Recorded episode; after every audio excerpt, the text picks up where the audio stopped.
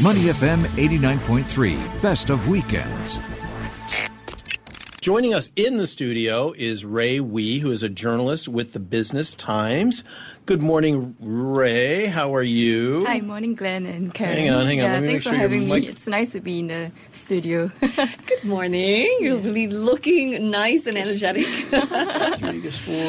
Ray Wee joining us, journalist at the Business Times. Ray, you did a very interesting article um, in back in December called Plan Gen Z, and reporting on digital natives, tooling up on instruments, doing different things, how they've been affected by COVID nineteen, what they're looking forward to in terms of investing, things like that. It's a story we don't often hear much about. Tell us, tell us a little bit about it. yeah, so uh, I did this story back in December. It's part of a brunch. So every Saturday for the BT weekend paper, there's a brunch. So we kind of choose any topic that we want to write on. It's kind of more of a long form piece. So my branch on Gen Z uh, basically talks about how the trend of more Gen Z are dabbling their feet into investing, um, be it in robo advisors, things like that. And then it also dives down into kind of stocks that were more popular among Gen Z, where they are taking their investment cues from, some challenges that they face, and the importance of investing, of, obviously. So is Yeah. this something that really across what you're seeing Gen Z, uh, you know, executives or young executives, are they all getting on board with it, Mm-hmm. Yeah, or is it, it- niche little small pockets of Uh, it? it seems like it. So I think it's not, you know, shocking or new that there's more Gen Z dabbling their feet into investing. I think the thing that stood out was the numbers. So, for example, I think Stashaway last year they saw a 3.6 times increase. Even in like OCBC, their robo invest platform or things like iFast, they all saw uh, multiple increases. So I think that was the thing that really stood out, especially you know amidst the pandemic. I guess it really shows that when you have more time on your hands, then you try to find ways to make your money grow. yeah. yeah. yeah. And are they going direct, or are they? You mentioned them maybe going through brokerages or Mm-hmm. investment advisors. How are they accessing investing? I think so now there's a lot of different platforms um, available, you know. Yeah. So uh, I guess they, they just choose what they're familiar with or something that they've heard their friends use, things like that. I think Gen Z, they're a bit more technical savvy, right? So maybe they don't really uh, go to kind of personal finance, uh, financial advisor, more of uh, the robo invest platforms, things like that. Yeah. and I think it's really interesting because you see, like, um, where is this Gen Z getting their educational sources from? I think this would be.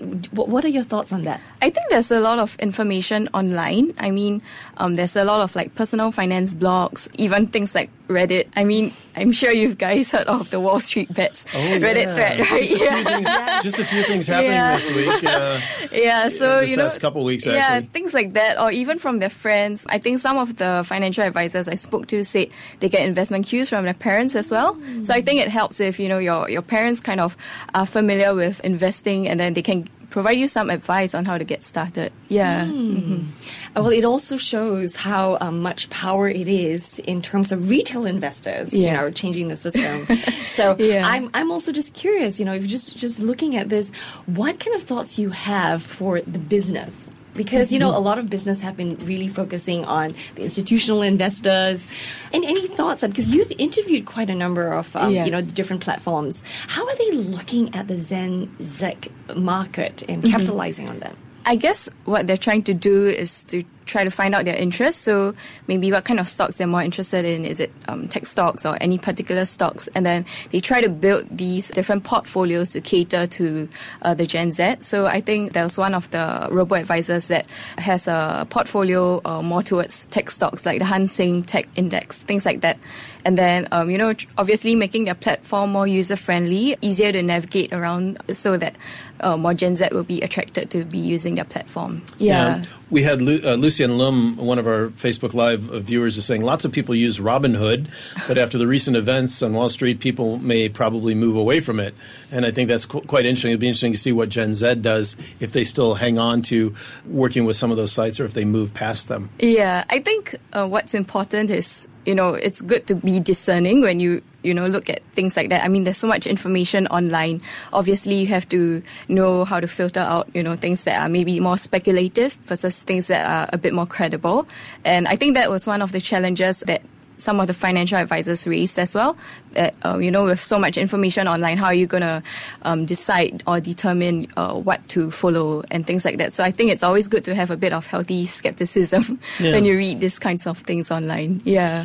and and to make it a priority, like you say, you know, for all the generations to start viewing that as something which is a lifestyle. It's important to focus on investing and just to try out the different platforms. steadily. Yeah.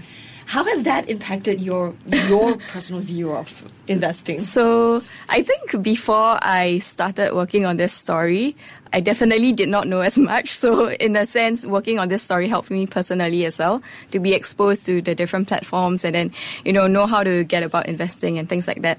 I think prior to starting work, I wasn't so well versed in terms of investing. I think working at Business Times helped, you know, with my colleagues and everything. They can always give me advice. Um, and then working on this. Is it good advice? Yes. You're still working, so obviously you haven't made that much money that you can afford to retire yet.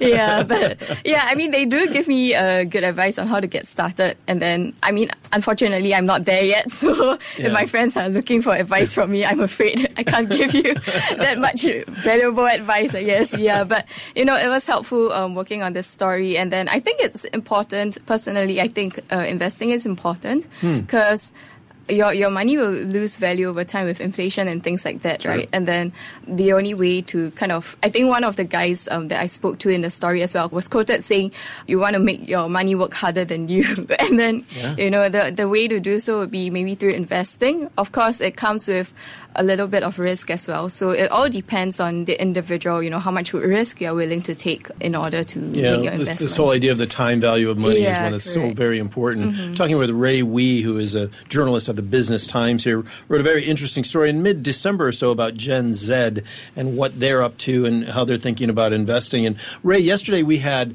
Goh Wei Choon and Ho Rong Ming, the co founders of the Woke Salaryman. Okay, on. yeah. I don't know if you know them or not. Yeah. But they are very much in this space of trying to communicate in a in a new and different way to particularly younger uh, salary people, uh, workers, and things. And one of the things they that we talked about with them was this idea that traditionally people in their 20s and 30s have really lived for the day right? So they get mm-hmm. they get money in and they spend it you know take a trip buy something do the, you know do whatever dinners and luxury and those sorts of things.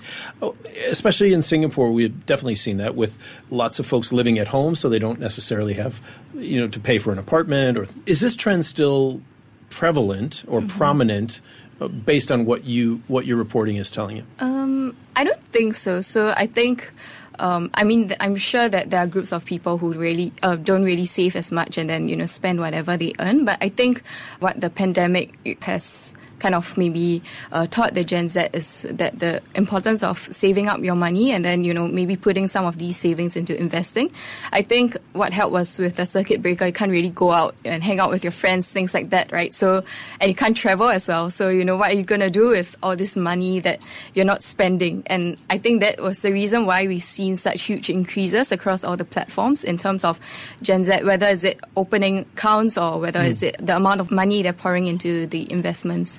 Yeah. Yeah, in fact, another angle that you know you had highlighted in your article is how in Gen Z investors are playing the long game. Yeah. not just in terms of you know short-term investments, but sustainable investments. Mm-hmm. Yeah. where where you interviewed someone who said that um, ESG stocks, you know, focusing on the environment, focusing on the social and government sectors, um, these actually make good investments, not just for the social impact, but they are also tapping into a global trend of wanting to make the planet a better place. So, Yeah. what what are your thoughts about that? Um, I think so. When it comes to investments, I guess you know uh, when people invest, they try to invest in things they're familiar with. So I mean, ESG is kind of an up and coming trend, and then um, tech stocks as well. People are familiar with you know Apple or Tencent, Alibaba, things like that.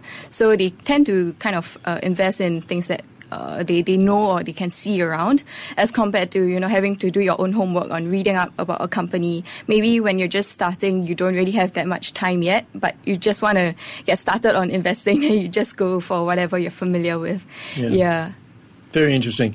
Ray, we uh, writer at and, and reporter at the Business Times. Thank you so much. The article is called "Plan Gen Z: A New Generation of Young Active Investors is Diving into Markets." Uh, it is online uh, at the Business Times and Ray Wee's name, and you will find the article there. Thank you so much for being with us today. Really no interesting. Worries. Thanks for having me. Thank you, Ray. yeah, that's great. Have a good great. day. To listen to more great interviews, download our podcasts at moneyfm893.sg or download the SPH radio app available on Google Play or the App Store.